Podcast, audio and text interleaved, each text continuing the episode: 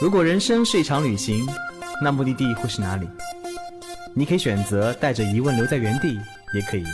有多远浪多远。本节目由全宇宙最会玩的稻草人旅行推出，我们有超奇葩的年龄限制，只做年轻人的小团队旅行，坚持路线原创，百分之八十五以上的队员来自于朋友推荐。关注稻草人旅行，和我们一起出发，爱上这个世界。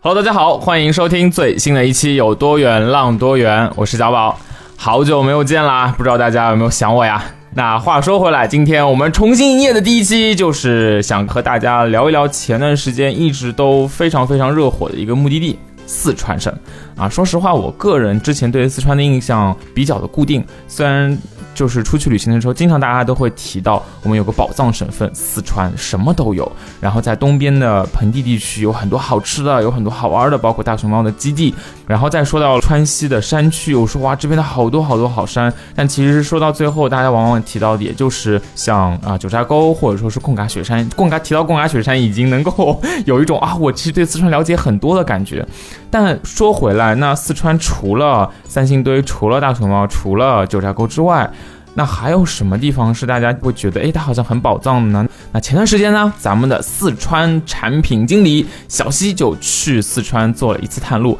那探路的过程充满了各种被惊艳到的、被意外到的，然后甚至是预预期之外的一些风景和故事。回来之后特别的开心，在办公室里面惊喜的手舞足蹈，说啊，挖到了特别多这个地方真正神秘的一些故事和特别打动他的一些呃神奇的秘境。那所以就专门把小七邀请过来。不知道大家是不是跟我一样也充满了好奇啊？那话不多说，那邀请我们今天的这期节目嘉宾小西来给我们种种草。来，小西跟大家打声招呼吧。Hello，大家好，我是小西。啊，小西现在就感觉非常的矜持，一点都不像之前在办公室里面聊起川西故事的那种状态。没关系，那我就赶紧带入进来。那第一个我们就不寒暄了，我很想要直接问一问小西，因为在录节目的提纲里面呢，这句话吸引了我的注意力，叫做“一群外乡人发起的森林学校”。破折号丹巴森林学校，因为我很好奇的是，每一个字我都认识，但其实放在一起我都有很多想问，比如说丹巴是哪里？森林学校又是怎样的一种学校？是一个九年制义务学校吗？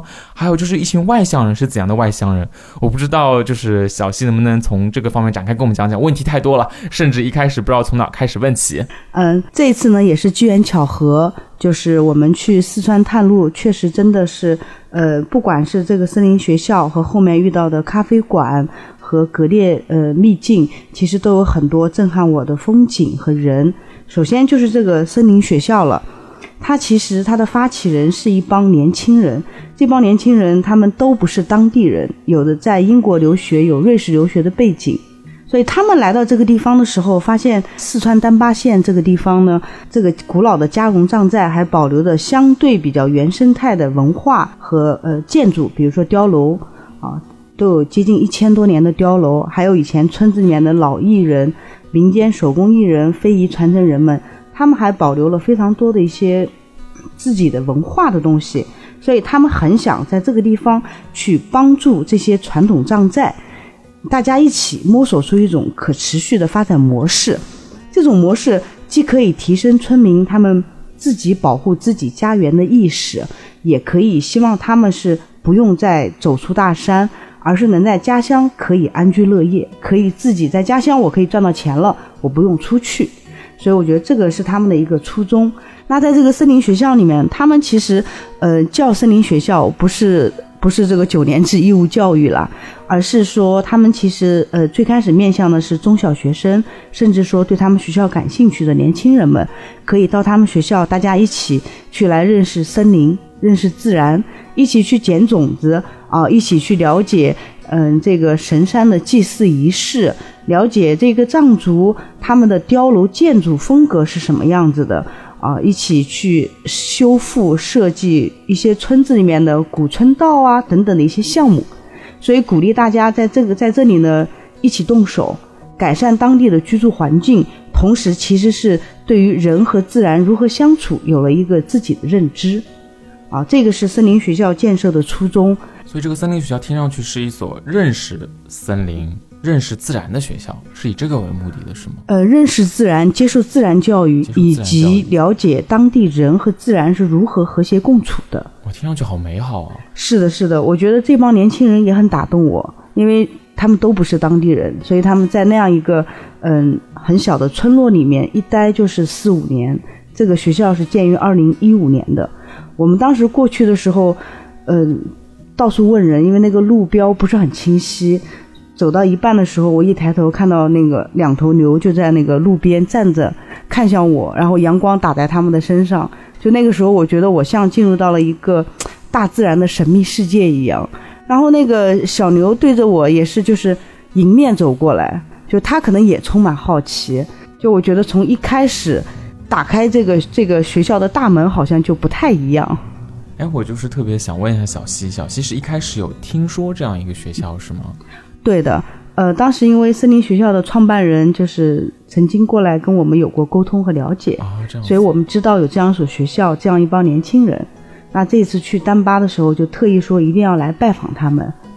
那丹巴这个地方这个县它在哪里？之前是除了这个所学校的呃这些创立的同学之外，其他人是很少去到这里是吗？嗯，丹巴这里呢，它有很多的藏寨，然后最出名的是甲居藏寨。藏寨哎，啊，藏族的寨子。对对对，据说当地的女生都是长得很貌美如花，然后当地景色也很优美，所以很多的游客呢会去到甲居藏寨，因为它相对比较好抵达。嗯、丹巴藏寨呢，因为它在山的深处，大车上不去，需要换小车，所以基于此，也因为它名气不如甲居藏寨，大部分的呃旅行团都不太会去丹巴藏寨。就它更深，然后它也不容易到达，大车到不了。对的所以其实大多数人就是在一个更能够感受到藏寨的地方就停住了，然后就不会往这么深的地方走，是吗？对的，啊，啊，所以我们去到那边的时候，当时接待我们的是当地的一个年轻女孩儿，嗯、三十岁的藏族女孩儿。我们住在那个学校里面，就是玻璃房子，阳光照在我们身上，我们去聊这所学校，然后也聊起他自己。他就说他三十岁了，还没有结婚。然后我们就很好奇说，哎，你家人不催你吗？他说没事儿，在我们这儿，第一是男女平等，第二三十岁不结婚是很正常的一件事儿。他其实有点打破了我们我们的一些认知。可能对于就是深山中的一些村落，就是结婚这件事情会发生的尤其早一点，这个可能是我固有的一个印象。是，也是我的一个固有认知。但是他就非常平淡的说：“哦，他说这很正常。他说我的妈妈希望我是能遇到合适的人，而不是急于对对，而不是因为要结婚了，啊所以去结婚。所以当时跟他的聊天，这句话其实非常触动我。第二是他带我们去这个学校看，他们在山顶自己花了很多钱修建了一个水循环的一个项目。他们就表达说，虽然我们在山顶上可能也没有多少人监督我们，但是我们自己需要了解到，我们学校不可以去破坏这些自然，所以他们自己建了一个水循环系统。哎，那这里我又有一个新的好奇了，他们为什么会有刚才说到的这样子比较平和，或者说有点超出我们认知的一种心态和状态？一个方面是好像对于结婚晚这件事情也很坦然接受，更想要找到一个对的人。我觉得这在就是交通和物资不是很便利的村庄是一件不容易的事情，因为结婚可能对他们来说，除了精神意义，也有一些很实际的对于生活的帮助。有了一个家庭，就能够更好的去抵御外面的一些事情，创造出更多的财富啊也好，这种让自己过得更好的一些东西，这是我之前的认知。然后另一方面，就是这样的村落有很多。丹巴这边的，刚才从你的三言三言两语之间，我感受到那种对于自然的热爱是很直接的，而状态又是很平静的，感觉很像我在一些很发达的国家，他们已经不担心物质的时候，所慢慢发展出的那种对于自然的敬畏、热爱之心，但它又发生在川西这样一片其实物质并没有发展到那种程度的这种感觉，所以我就很好奇，不知道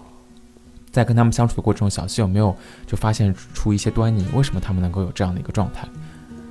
嗯，我觉得就是我我看到的，第一是现象，第二可能我思考的也不一定是答案，只能说我分享一下。我在和这个女孩，她叫达瓦，呃，和她聊天的过程当中，我有一个感受，就是他们呃读书受教育，所以他们走出去之后，看到了外面的世界是什么样子。包括我们晚上入住的那个民宿的老板娘，她也是一个藏族女孩，也是年近三十岁，当时嗯还没有结婚。当然，现在我们都收到了她结婚，然后怀了宝宝的好消息。但是当时他们都是那种出去工作，而不是说我在家里面面朝黄土背朝天去种田去养活一家人。所以他们都是到了外面，他们看到了就是外面这个世界变化非常快啊，所以他们。把这些理念和文化的东西，以及他们自己受的教育会带回来。呃，我觉得丹巴藏寨是我见到过汉语普通话说的比较好的一个村子。我在和他们聊天过程当中，包括遇到了五十多岁的阿妈啊，他们都可以和我们正常交流。就是说，他说他们基本上都是上过小学和中学，所以我觉得教育对他们的影响和改变还是很大的。就感觉他们自己先走到了村庄外面，是的，看到了很多不一样的东西，接收到了一些想法，然后再带了回来。对，然后森林学校的这些人，其实在这边的呃六年时间，也是给了他们很大的影响。因为达瓦也是从外面回到家乡来进入森林学校，和他们一起来做这件事情，慢慢的也坚定了他自己，他想要从事的事业是什么。哦，他了解到原来这些从英国、从瑞士留学回来的这帮年轻人，他们带来的这些东西啊，和他自己内心可能潜在的认知有很多是重合的，所以他会更加坚定自己的想法，就是做自己喜欢的事情，而不用在意外面就是固有的印象。啊，后面这趴我觉得还是很让我有不一样的感受的。就是像刚才你说的，可能外面带来的一些不一样的想法和他自己内心的一些原生的东西又碰碰撞在了一起。一方面做自己喜欢的事情，另外一方面让我突然让我觉得，就森林学校这个概念很可能在村庄里面，他们不是以森林学校这四个字呈现出来的，而是就是浸润在他们的生活中。我会看到过，就是很多村庄他们日常生活是很在意自己跟那自然之间的关系的，包括垃圾怎么放啊什么的。是的，我觉得，嗯，他的创办人这帮年轻人最开始可能是基于文化保护，啊，只是希望说这样一个村落里面有这么好的东西可以传承下去。但是慢慢的在这个摸索过程当中，我觉得他们发现，原来他们不止可以做这些事儿，也不止可以影响到一点点人，就是我觉得整个村落的很多人的想法都会因此被改变。我听上去很像是。怎么说呢？给我一种感觉，说大家有时候会谈到一句话：大学是一个社会的象牙塔。但是刚才小溪描绘的这个，我觉得比大学带给我的感觉还要更加的，不是说象牙塔吧，像个桃花源，并且它不是那种不切，就不不怎么与外界沟通的那种与世隔绝的桃花源，它是自己把的 把他们的想法就是落成了一个。很欢迎你来跟我一起互动的一种方式，就这个森林学校。是的，是的，所以我们就说，我们一定要来到这个森林学校里面，就是希望我们的队员可以一起来感受，和当地人一起学做一份当地的食物，学着去认识种子，学着去了解他们的祭祀祭山的仪式，啊，或者说跟他们一起去转转山、徒徒步，就是希望我们来到这个目的地，能够了解他们在做的事情。啊，和他们发生那么一点点连接，嗯，就是更像我们一直在做的事情，就除了带大家去看那些最精华的风景，把自己年假用到就特别的刀刃上之外，剩下的一点点时间，也可以带大家去到。就是那些风景背后当地人的那种生活中，是的，是的。嗯，我自己就很喜欢一句话，叫“换一片风景，就换一种自己的日常”。就是其实，在风景之下，当地那些生活围绕着这片风景的生活，也是很有意思的一件事情。好的，我很喜欢这句话，记下来了。互相灵感迸发，这种颅内高潮。嗯，我看到小溪有在聊，就是我们今天可以聊的哪些话题？除了刚才的丹巴森林学校之外，还聊到一个咖啡馆。其实咖啡馆哪里都有，但是你前面给他了一个描述。我觉得很有意思，正对着一座雪山，但却不让拍照。我觉得正对着雪山的咖啡馆给我感觉是，哦，这个老板挺会找地方的，很很知道怎么吸引大家来过来。但是不让拍照，又让我一下觉得，哎，那到底在干什么？对，这个咖啡馆也是我嗯记忆非常深刻的一个地方，因为我是从微博发现的，就是我们作为产品汪嘛。会从微博啊，会从各个地方去来搜集目的地的一些信息。我感觉小溪是不是每天在网上冲浪搜索着关于四川的一点一滴？网上冲浪五 G 选手。所以当时看到这个的时候就截了个屏，因为它没有具体的位置，它只有一个很含糊的关于草原上啊一个咖啡馆。所以后面我们就一路开一路问人，最后就无意当中就发现了，真的是找到了这个咖啡馆。他是一个美国人叫 Angela，他建的。啊、那建咖啡馆的初衷呢，是因为她来这边旅行的时候爱上了她的藏族老公，这是一个甜美的爱情故事。然后她呃因为爱情就选择留在了中国，两个人还生了一个非常漂亮的混血宝宝。那在中国就是她选择了把自己的家改造成了咖啡馆，啊，上面也有那种我们进去的时候发现了一个大的花房。其实真的非常朴实的花房，里面还到处散乱堆着一些工具，有一个玻璃的窗户啊，就真的一切看起来呢很随意，但又很舒服，你就像回到了家一样。阳光都是透过那个玻璃一直打到了下面的咖啡桌、咖啡椅那儿，所以我在那儿坐了一会儿，就觉得昏昏欲睡。就想躺在那儿，我觉得就好像那种慵懒的午后阳光对对就真的就是那种感觉。所以当时我们躺在那儿的时候，就在感慨今天下午值了。那一瞬间探路的日程就放到了脑后。是的，而且我甚至立刻计划说，下次要带我的小伙伴们，就立刻带他们过来，来感受一下这个被我私藏的咖啡馆。因为当时并没有想说把这个放进路线当中，真的，我觉得我们都觉得这是一个我们私藏的点，值得拿来跟小伙伴们去分享的。那不让拍照是怎样的一个状态？嗯，当时安吉拉过来就跟我们，她中文讲的已经很好了，她过来就跟我们沟通说，在这里你可以比如说点单、喝咖啡、喝甜茶，但是不允许拍照。我们就问她为什么，她说因为呃来这个地方呢有很多国家的，就是疫情爆发之前有很多国家的人来，那她就发现说啊，只有中国人到了这边之后是疯狂拍照。就是花大量的时间拍照，拍完照之后再发朋友圈，但实际上没有几个人愿意放下手机，真正的去享受这样的慢时光。啊，所以他的不让拍照不是说不让拍照这个字面的意思，而是更多的希望不让拍照这个举动背后能够把时间花在感受这些地方上。，对，因为我们是真的是正对着雪山，你可以看到雅拉雪山，可以看到那个云从那个雅拉雪山边在那儿翻滚。如果你没有什么事情的话，他是希望我们可以坐那儿欣赏。但是他看到的是年轻旅行者们更愿意的是去发朋友圈，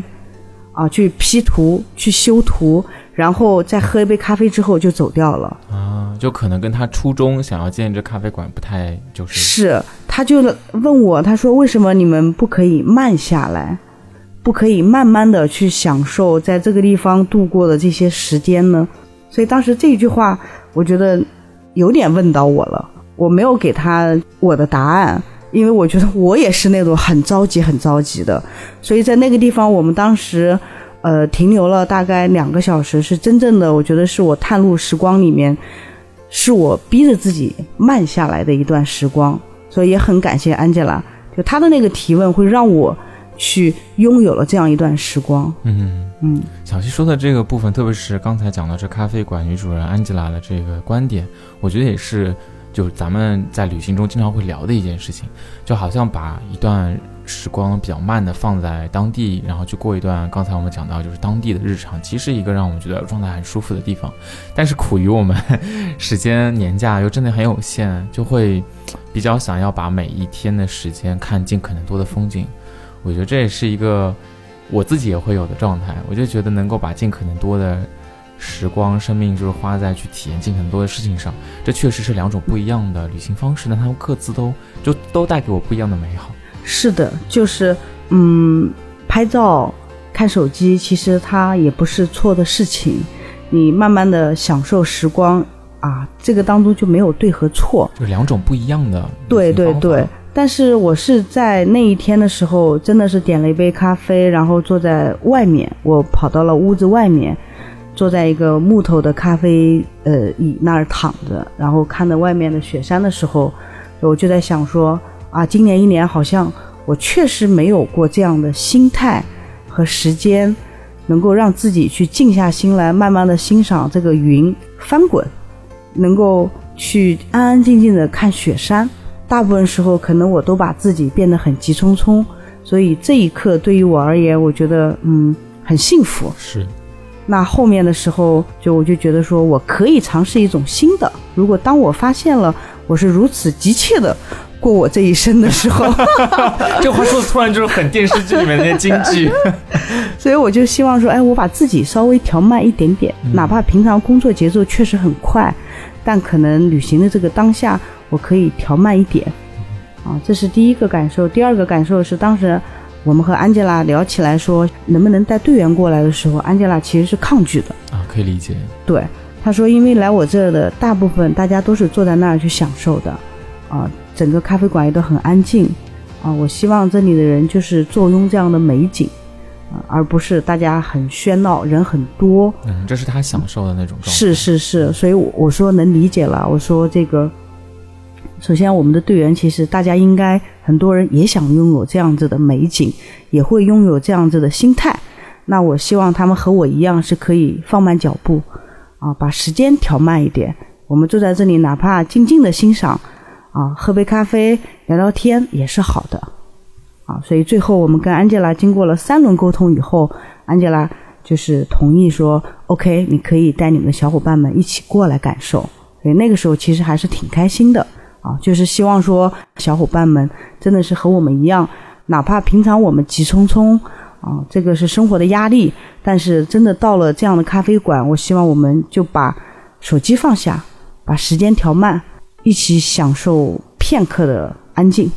啊，这还挺好，挺有意思的，感受不同旅行方式。然后这些都发生在一个咖啡馆里。你说咖啡馆之前，我真没有想到这咖啡馆的女主人是这样的一种状态，听上去真的是很热爱生活。而且我觉得最神奇的就是，因为它的外形还挺独特的，所以你就是在那个苍茫的草原上，沿着公路开啊开，忽然间就看到了远处有一座相对藏式风格也不完全藏式风格的，就这样一个建筑出现。它就像凭空从天上掉下来的，我觉得其实看到那个建筑的一瞬间，你就会觉得很神奇。嗯，哎，让我不得想起了疫情出现之前啊，我们到一些人比较少的国家，就会有这种感觉。比如说冰岛，有时候在路上开着，就四下啥都没有，就是苔原那边，因为那边风大到树都长不起来，然后就只有山、火山的一些就是小小的土堆，然后再加上旁边是海，然后就开着开着开着，突然。地上凭空有一个很小很小的房子，长得很可爱。然后开过这个房子，又啥都没有了，就会产生一种哇，这个房子的主人是有多喜欢这里，他愿意对啊，在这样一个啥都没有的地方就建起它。但是想着背后好像会付出很多努力，但是看着他又会心生羡慕。嗯，就是哦，他真的愿意去花很多的时间经营起一个就这一片土地上面的这样一个房子，就觉得他真的是倾注了很多情感在这个。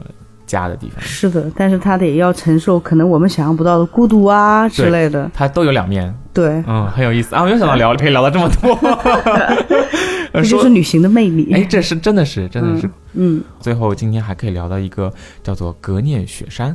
啊，这个雪山的名字，老实说，我听说过，就是在学生时代的时候，那时候也网上冲浪，去四处找那种目的地，然后看到过格聂雪山的这个这个名称。当初抓我眼球的是，觉得它名字本身看上去好酷啊，就是格聂神山，念起来怎么念怎么有那种小众逼格的感觉。但当时我犹记得，我是稍微搜了一下，比的确。很不方便，在我那个年代，所以后面我自己是没有去成。我也很意外，就是这次小西又找到了这里。那现在格聂这次聊下来，你的印象是什么呢？你给他一个词叫做“可以坐车抵达的绝世风景”。哎，这个坐车抵达，你还专门还来了一下。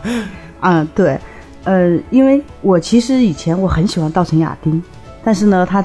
因为也需要徒步才能看到那些风光，所以每次我在和队员介绍的时候，都在给他们就是打一个预防针。我说你们一定要徒步，啊，很辛苦才能看到这些绝世风光。但是这一次在我们呃决定去格列雪山的路上面，我记得我们开过一个有点上坡的垭口，就到了那个垭口的一瞬间的时候，在我们面前是雪山一字排开。哇，对，字排开这四个字就很有力量。就那一瞬间那种冲击力，我们是瞬间停车之后，就一车人下车飞奔到前面去拍照。当时我的嘴里就只能发出被消音的那个感叹词，就你没有办法发出其他的声音。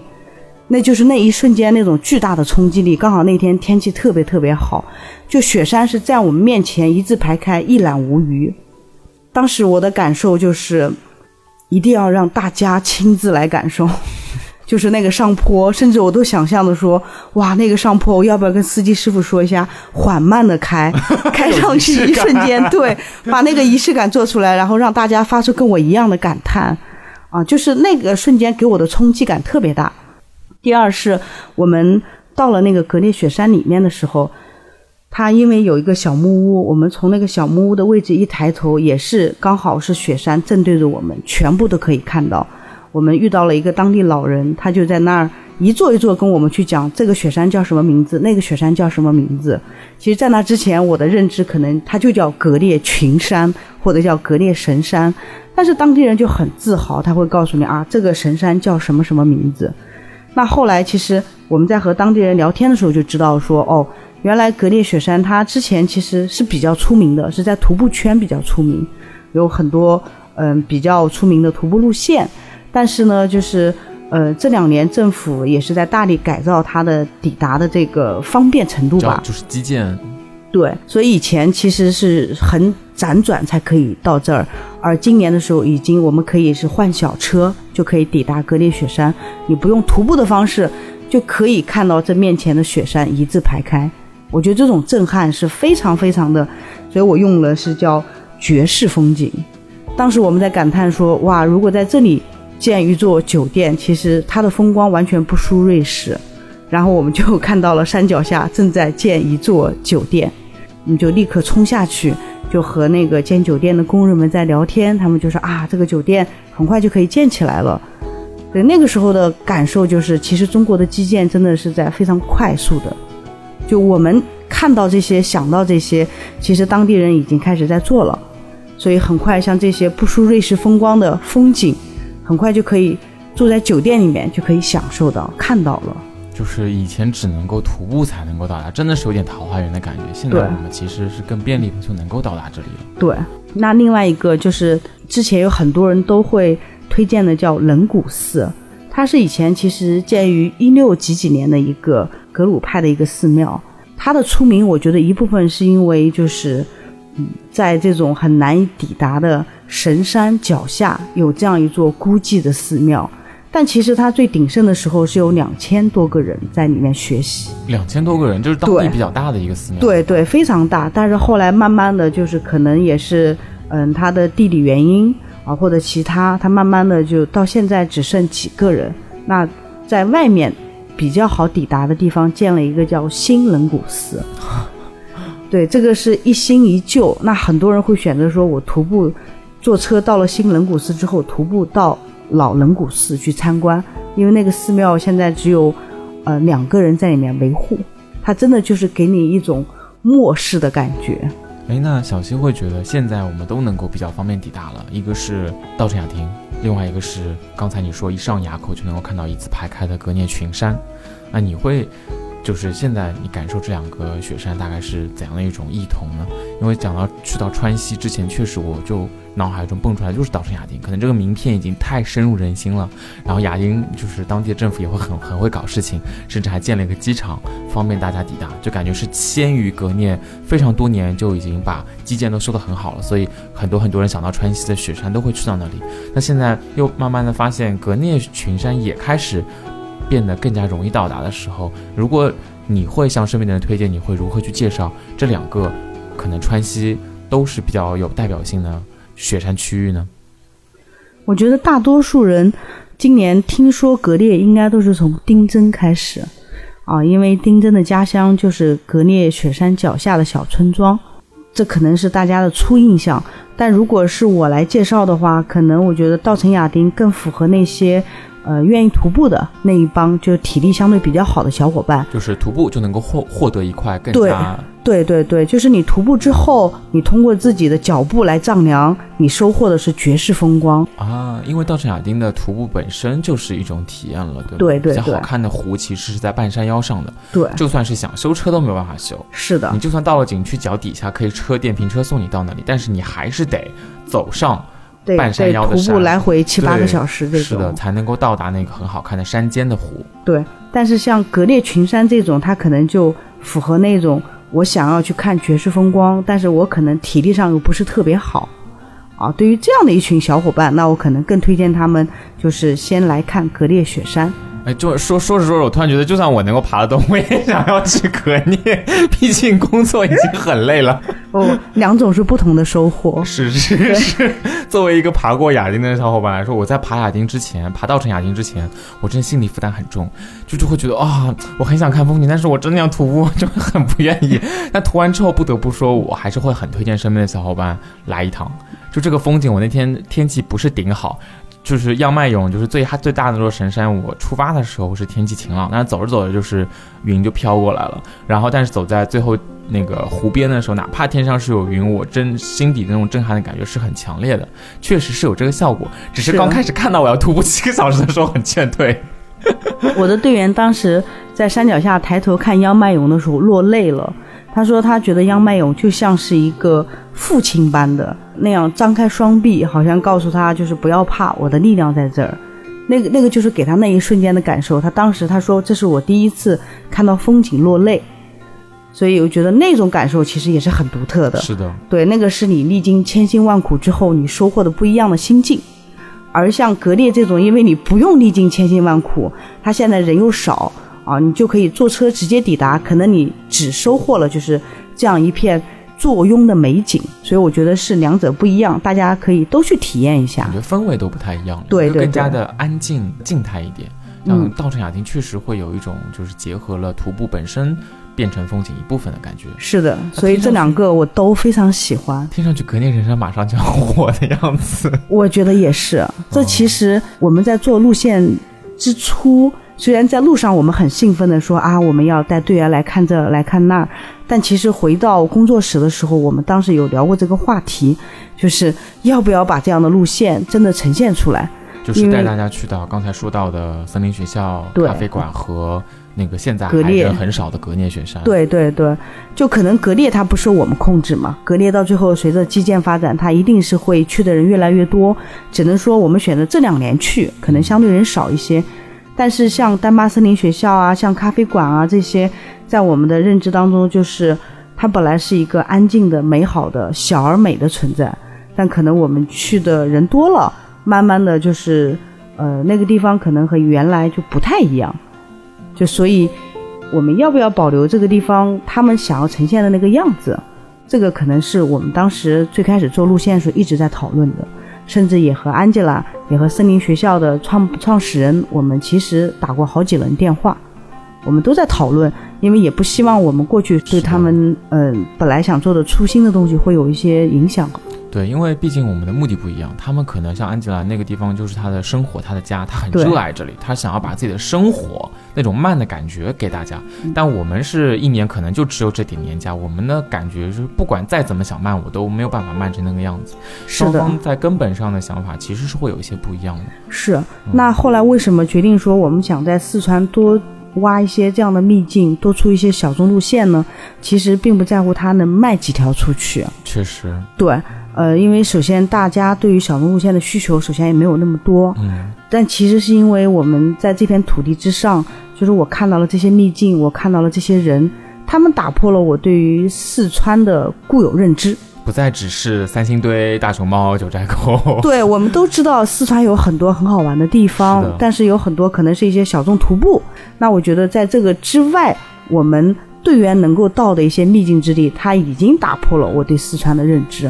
我觉得那以后我们再想起四川的时候，它不仅是稻城亚丁，不仅是九寨沟，它其实有很多啊、当地的年轻人，有很多从外面来到这里年轻人，甚至还有国外就是来到这里的这一帮人。我觉得他们在这一片土地之上，他们因为热爱这片土地，他们做了很多的事情啊，甚至于说有着不输道亚的绝世风景。那我觉得把这些东西如果能推荐给我们的小伙伴们，我觉得就很值得。刚才小 C 一句话我印象很深啊，说旅行的魅力可能就在刚才我们说的那个咖啡馆的那个地方，你不知道在这个地方会遇到些什么，但是不断的探索，也许会在路上遇到一些新的事情，遇到一些新的故事。我自己也很喜欢，很喜欢国外可能已经说了好久，但是国内慢慢也在起来的一个概念，叫做在地旅行，或者就叫 local experience。它是它的点是，呃，如果我们在很久很久以前没有那些景区所谓的地方专门划出来帮你安排好景要车的时代去旅行的话，其实我们可能吸引我们踏上前程的，不一定是前方的很具体的某一个景区，而是我们也不知道能够在路上获得什么的那种，呃，换一个日常生活，换一种身边的风景的那样一种感觉，那种新奇，那种探索，会号召着我们自己比较底层的动力要往外走，要去外面看。那现在可能随着景区建设的非常非常的丰富，特别是这两年大家在国内玩的越来越多，也建得越来越好。那如果大家除了那些规划好的景区，当你知道你会被那些东西打动之外，你也有兴趣能够去了解一些，那也不妨小伙伴们可以就是参考一些这样的目的地。这也是我们就是在网上冲浪很多年，搜寻四川蛛丝马迹的小溪自己的一些私藏的秘境。今天和小溪在这边聊一些故事，我自己就是也会被带到一些新的收获，甚至脑子里面一直挥之不去的是那个呃咖啡馆那个午后阳光小溪的那个描述。还说到我们的四川吧，如果大家也只是跟我之前一样，说到四川只会想到一些九寨沟啊、稻城亚丁啊、大熊猫啊、三那个三星堆的话，那也可以是时候重新认识一下我们这个传说中的宝藏省份了。好，那今天的电台就先到这里，也很高兴能够跟小溪在这边一起聊一聊一个我们觉得很熟悉，但讲不定也很陌生的国内的一个这么大的旅游大省，也很期待下次再跟更多的产品小伙伴一起再聊一些可能我们想象中会有些固有认知，哎，突然就转弯发现另外一番宝藏风景的地方。那今天谢谢小溪伙伴们，我们下次再见喽，拜拜，拜拜。